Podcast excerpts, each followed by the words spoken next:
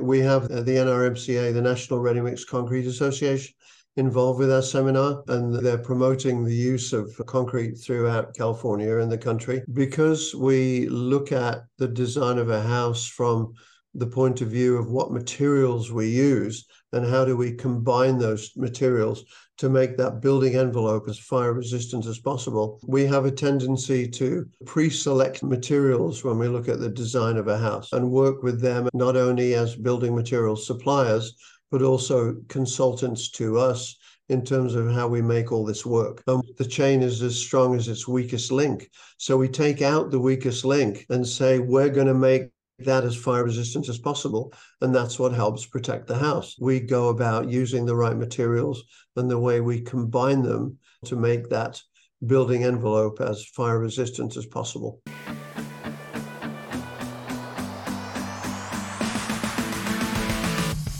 You are here for another dose of climate positivity on the Green Business Impact Podcast. Here we highlight the amazing work of green businesses from around the world that are fighting against climate change. If you are ready to be inspired to take action, ready to hear some amazing examples of how we are working to fight the climate crisis, then stay tuned because this week's episode will be the perfect hit of climate positivity.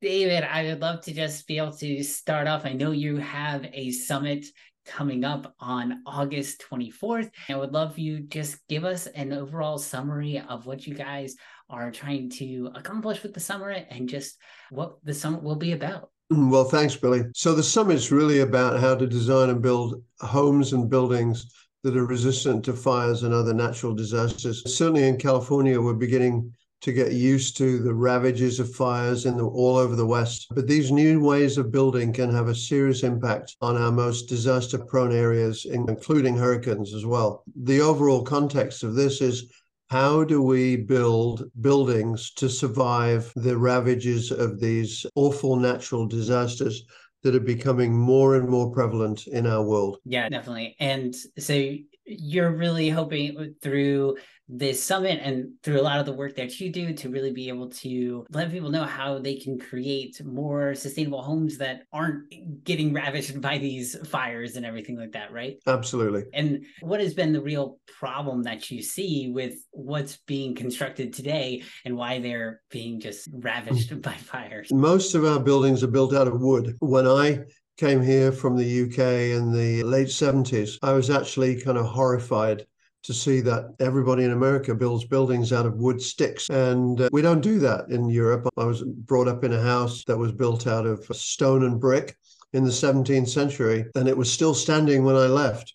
Still standing today. And so when I came here, my buddy from university that I came here with to begin with just warned me. He said, You better not overexpress your opinion here, Dave, because everybody builds buildings out of sticks. And there are a lot of advantages to building buildings out of wood, which I found out. Wood is a beautiful material to design with, very flexible and has been in the past somewhat inexpensive. But that world is changing. And not only have the prices of these materials gone up incredibly and started to make alternative means of construction, such as with concrete, a lot more cost effective and competitive, but all the ravages of these supposedly increasing natural disasters, such as fire and hurricane, make those buildings very susceptible to these natural disasters. And we're seeing it all over. All states just backed out of Florida with hurricanes, and we've got Allstate and State Farm just backed out of California in terms of new insurance policies. And I know you've got some questions about that a little bit later on in the interview, but this is having a major influence on our industry, and it's only going to get worse. So we do have the alternatives. We've got some alternatives as to how to do this. And it's not we don't have all the answers, but we have some of the answers to be able to make these houses safer and have people protect not only the biggest investment of their lives, which is the way it is for most people, but also all the interior belongings and everything. So we're on the way here to kind of start a movement to get this rolling and save natural resources, save people's lives. In particular, we contributing to the safety of a lot of the firefighters that we have over here. People have lost their lives fighting fires to rescue people's houses. And if we all built this way, we wouldn't have to do that. Definitely. And if you built in a different way, your home could almost be a refuge, wouldn't you say? Yes, absolutely. When I moved to the town of Napa in California, I had lost a house to a fire up in the Santa Cruz Mountains and devastating experience. And so when we moved to Napa, we bought a piece of property and built a house that was about as fire resistant as you could get. And I did it all deliberately to make a point that you can do it cost effectively. You can design it to do the right things. You can put in the right materials to make it all as fire resistant as possible and protect your family. And there is nothing more important to me than my family. And if I can build a castle to protect them, that's what I'm going to do. And I don't mind if I have to spend a little bit more money in order to be able to get there. And when I picked up my permit, the fire marshal said to me, Dave, I don't know why you're doing this, but he said, I'm coming to your house when there's a catastrophic fire in Napa. So I couldn't have felt like I got a better endorsement than that at the time. yeah, definitely. The fire marshal is saying that. He's been around the block a few times. He knows what's been happening. And you're talking about spending a little extra to fortify your home to make it be able to be more fire resistant. But in the long term, especially given the increase in the number of fires that are happening, you're really going to be saving a lot in the future because you're not going to have to rebuild constantly. And it's not only just the money aspect, but it's also your personal belongings. There are things,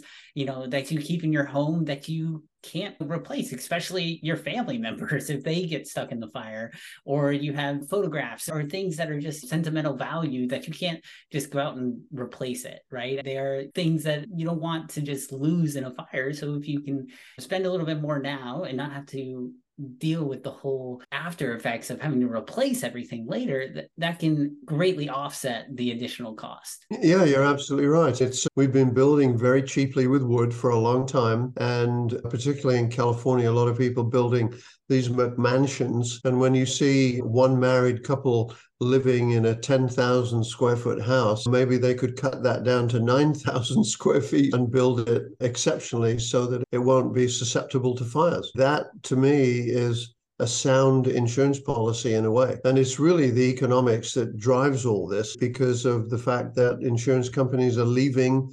And when they go, when they're gone, what's going to happen to the industry? What's going to happen to the building industry? Developers are going to have to take a look at doing something different. And we're starting to point the way in how we do this. So here in Pebble Beach, where I have the good fortune to live, uh, I have a real estate friend of mine who has lost a couple of $5 million sales recently because her potential buyers could not get a insurance policy. And the, one of the ones that she did sell that could get a policy the policy cost $96,000 a year. Oh, uh, lucky, lucky that those people could afford $10,000 a month or whatever to pay for that policy. But we don't have to do that.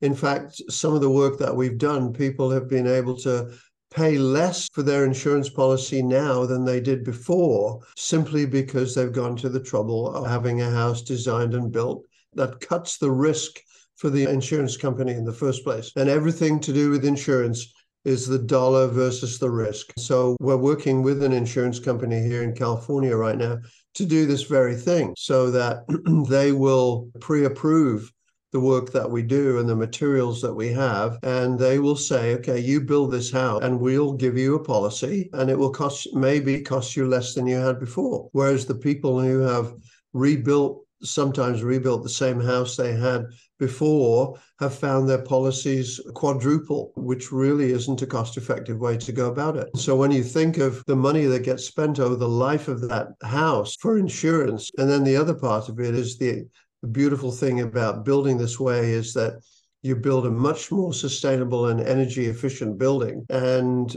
that cuts down your overall management cost of your home for the rest of the life of your house. And if you build it this way with concrete, for instance, which lasts forever, your house is going to be that much more sustainable and withstand all the disasters that the world can throw at it. All in all, it's a better way to go. And I, I, emphasize the fact that plenty of other people out there have other ideas too as to how to do things. But if we all get together and we create this movement so that we bring the insurance companies back and they feel secure in giving us policies, it makes everybody happy. It's a win win win situation for everybody. Yeah, definitely. The insurance companies, they want to have buildings that they are insuring, but it has to make economic sense for them, right? If they're going to insure a house, they're going to make money off of that house, but it has to be economically feasible for them. And giving everyone an opportunity, people an opportunity to live where they want. And the insurance companies will make money by having the house insured under them. Everybody's winning there. You get what the house that you want in a sustainable way. And you have less of an impact on the environment as well, because especially when these houses burn down, if you're going to rebuild those houses, that takes a lot of materials to rebuild all the stuff inside of it, all that carbon that was used to ship all those materials wherever they came from and get them to that house to build the house and all that kind of stuff. You have to do that all over again. So that's a huge economic footprint that you're putting back on the soil where it could eventually burn down again and then this whole process starts over again. So being able to build with more sustainable materials like concrete really help in that whole life cycle of the home which is great sure. yeah you're absolutely right. And this word sustainability is coming up more and more because protecting our homes and our possessions is not really something that a lot of people looked at as far as sustainability was concerned to begin with but now it's really coming to the forefront. So the most important thing is to protect that house and make sure it survives. And wherever we can, I think we should. Yeah, I agree. And can you go more into your process of creating more sustainable concrete with more sustainable materials?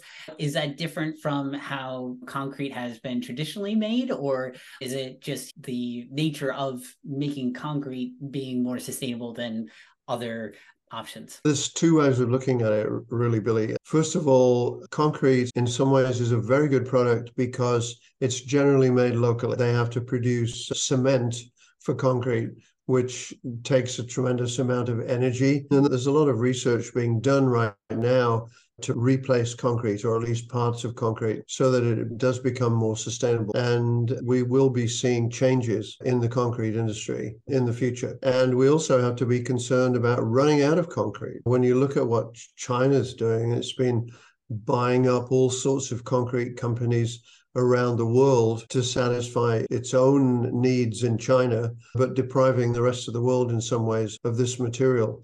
So we found the price of concrete going up, and that probably won't stop. So at some point, we're going to have to find a way to replace it. And that, I firmly believe, that will be coming to the forefront fairly soon. So I think we're on the right path. Yeah, definitely. I think this is similar to the argument about EVs with using lithium batteries where people are worried about running out of lithium and the different components and rare earth metals that go into creating an electric battery. There definitely are constraints there. There aren't just unlimited amounts of these rare earth metals. And so you do have to consider that. But we are continually innovating upon electric vehicles and electric batteries to make them more efficient use different materials that have larger scope and availability so that we aren't running out of those materials so that we can continue to have different options. And i think correct me if i'm wrong but probably the same thing will be true for concrete being able to use other materials that are more sustainable or have different mm-hmm. pros and cons that will come to the forefront as we move and innovate and create more technology in the future to create and make concrete in different ways. Uh, yeah, you're absolutely right. And I think the example of the car battery is a perfect analogy because I don't know if you've seen on Facebook, you've always got people condemning electric vehicles and saying, we don't have enough electricity. We can't produce enough electricity. And one of my responses to that is, have you ever looked at the city of San Francisco at night and seeing that every office building is lit up like crazy? We don't need to be consuming all the electricity we're consuming in situations like that. We can move things around and we've got a grid that we can supply electricity through day and night. We don't need to be wasting these resources the way that we do. And if we make one minor shift in something like that, imagine all the cities across the, the United States, if they were required to reduce their electric consumption 10% overnight, what it would do to the country and how much electricity would be available. My dad always used to use this expression uh, necessity is the mother of invention. It's such a great expression because he lived during the war. And if you think about what was produced during the Second World War in terms of inventions that people needed to do hundreds and thousands of things, that nobody would have even thought of if the war hadn't been going on. When I see people condemning electric vehicles because they say, oh, you can't recycle the batteries or it costs too much to dig up the lithium or whatever. It's like the whole point is a guy like Elon Musk, whatever you might think of him, got out there and created an industry that will go on and on, recreating itself, coming up with more and more ideas and when we start running out of lithium, we'll find some other way to do it. We have a problem with gasoline right now where we could be using gasoline and oil for better purposes than running around the planet. I found out today we have over a billion cars on this planet producing carbon nonsense, really, carbon pollution all over the world. And we have no control over it right now if we can reduce that by 10%, God knows what we can do to cut down on people's asthma, on cancer. We come up with these ideas, and then it seems like money takes over, and the all important thing is profit and, and, money. And I think it's time that we took a look at an alternative way of doing things. And that's where necessity, being the mother of invention, comes in to be really important because at some point, as our resources run out, we have no choice. We can't rely on oil forever. We're ruining all the oceans on the planet with plastic particles because of that. We can't eat certain fish anymore. It just goes on and on. And we've done it all because it's economically feasible for human beings to do this. And I think we have to start looking at things a different way. I agree. And what's exciting for these types of topics, the economics of this is starting to make more sense. Solar and wind energy have become cheaper than coal to produce energy. And a lot of these other solutions are becoming more and more economically feasible. So it's no longer a situation where it's, oh, I'm doing something like we're trying to convince people to spend more money to do something good for the environment. No, like if you're just looking at your business statement and saying, okay, how much am I spending? How can I cut costs? How can I be more efficient with my money? It makes business sense. Like I am paying less per watt of energy produced. I am paying less for that using solar and wind energy than I am for coal. So being just a businessman, a savvy businessman, being like, how can I save money? Sense, right? And more and more of those solutions right. are coming onto the market, which is super exciting for this time period and for our future. Seeing that more sustainable solutions are becoming more economically feasible, which is really great. Absolutely. And we'll run out of oil, we'll run out of gas, but we'll never run out of sun and we'll never run out of geothermal energy because the world is going to continue for at least for a few more million years producing energy from its inner core and then the sun's going to be shining forever. So why don't we just use it? it, it I think one of the things, it was such a polarized society in America now and one of the devastating parts of that polarization to me is the way in which something like the Democrats come up with this idea of the of the new Green Deal, right? Immediately that gets condemned for whatever reason, which is very irresponsible, I believe. But the reason I use polarization in that situation is some people look at it, it's either 100% the Green Deal or it's nothing. And we want it to be nothing. At least I'm, I'm, quoting some politicians here. And so, what is wrong with taking the new Green Deal and working out what might work for everybody within that new Green Deal? And do things like promote wind energy. We're never going to run out of wind energy. We're never going to run out of sun. We're never going to run out of tides. So let's use it all to our advantage to make some sense. And economically, it works because there are millions and millions of jobs to be had by people who are willing to work in those industries. So people and governments create those industries and then the people will come to support them. And then again, everybody wins. But to dismiss the idea of a new Green Deal because it's got the word green in it, and people are paranoid about the word green, and they think it's some liberal joke to think in a green and sustainable way, is just highly irresponsible in terms of the use of our natural resources. I once made a statement in the Napa Valley Register that we have all the energy in the sun and in the earth that we need to heat and cool our houses. And I stick by that. It's absolutely true. People get all messed around with politics, but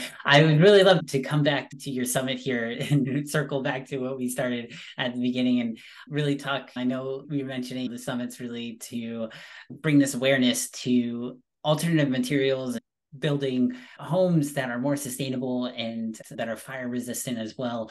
Would you like to talk about the speakers you have coming to the summit and what maybe a high level overview of what they're talking about and things like that? Absolutely. Because we use a lot of concrete in what we do uh, and we own certain building materials that use concrete, we have the NRMCA, the National Ready Mix Concrete Association involved with our seminar. And obviously, they're promoting the use of concrete throughout California and the country. And they're coming in to support us.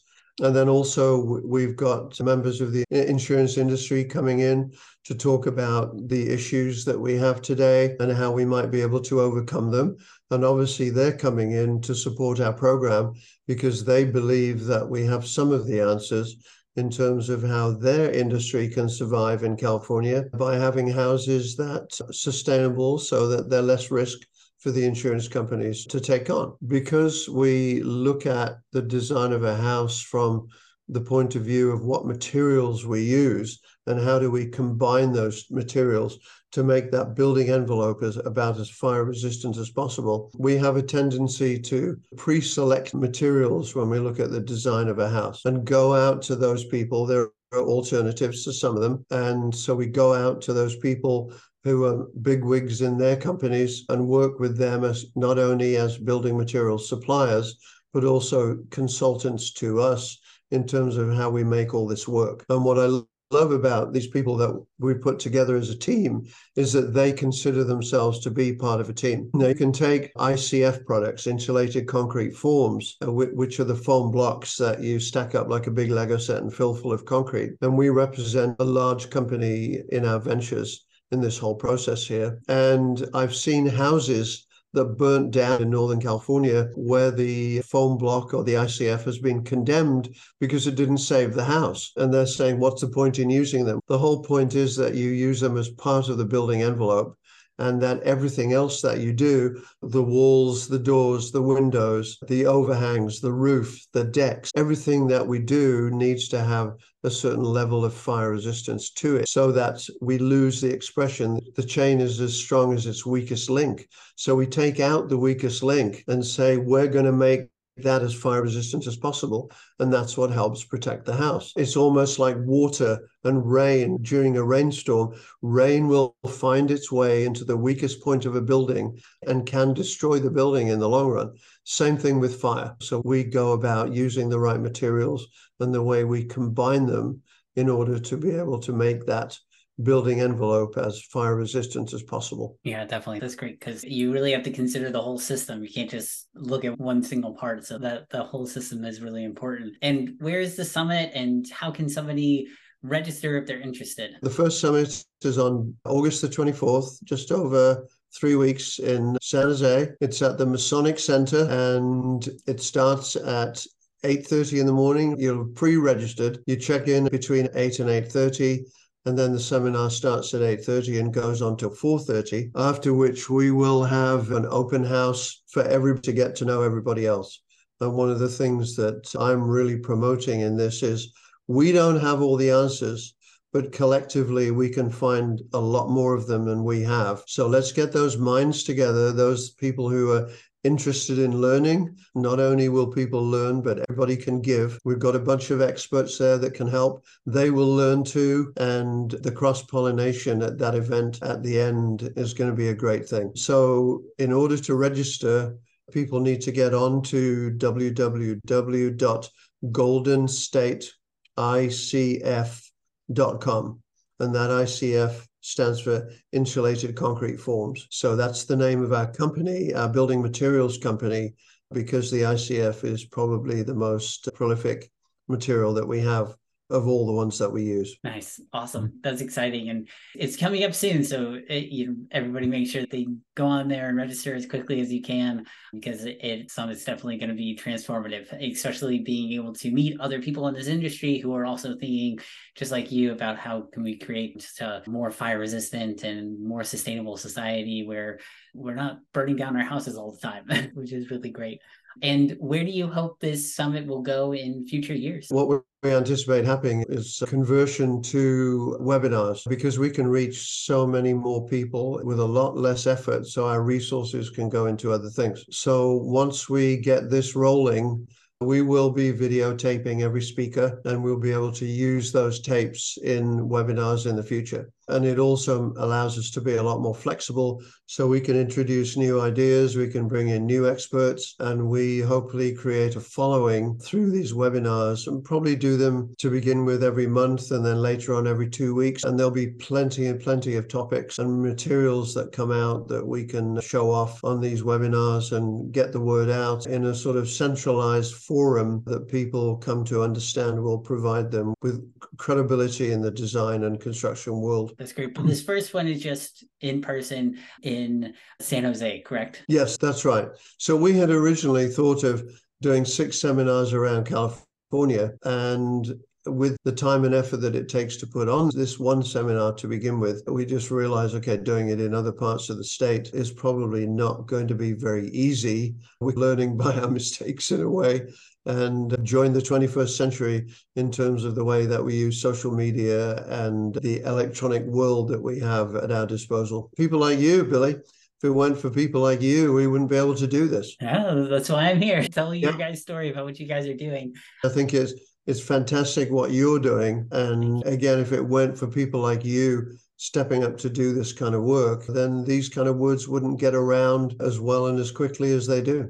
So thank you. Yeah, thank you. Thank you for all the work you're doing, being able to put together sustainable materials for people to have more sustainable homes is super important. I've had a number of other people on the podcast who have come on talking about how to make homes more efficient and how to make them more energy efficient, things like that. Using concrete has is a new one. I haven't had that one before, so I'm super excited that you're on here and we've been able to talk more about that here today. And the last question here that I just like to ask is if anybody wants to reach out to you personally or learn more about your company outside of the summit, how can they best get in touch with you? First of all, it'd be great to have people interested in the summit. Those people who need to get a hold of me directly, my telephone number is 707 337 4144. My email is my name, D Horobin. So D H O R O B I N at earthlink.net. So those are the best ways to get hold of me at this point. Awesome. Thank you so much, David, for joining us. Thank you for listening to another episode of the Green Business Impact Podcast. We hope you enjoyed hearing your weekly dose of climate positivity. In a world that constantly inundates you with the negative things happening, it can be great to take a break and hear some great things happening in the world. Make sure to hit subscribe on Apple Podcasts or your favorite podcast app to stay up to date with the latest and best interviews of the top minds in the green industries. And if you are interested in launching your own podcast to make an even larger impact on the world, then look no farther than the podcasting platform that I use here to launch every single episode of Green Business Impact, Podbean. I searched through all the different podcasting platforms out there, and the best choice by far was Podbean. They give you truly the best value and all the resources you need to spread your message to the world by easily connecting you to all the different podcasting networks like Apple Podcasts, Google Podcasts, all of them. And they give you so many resources and opportunities to monetize it as well. So if you are on the fence about which podcasting platform to go with, make sure you check out the link in the description below to register your podcast with Podbean. Thanks again, and we can't wait to see you back here next time for another hit of Climate Positivity.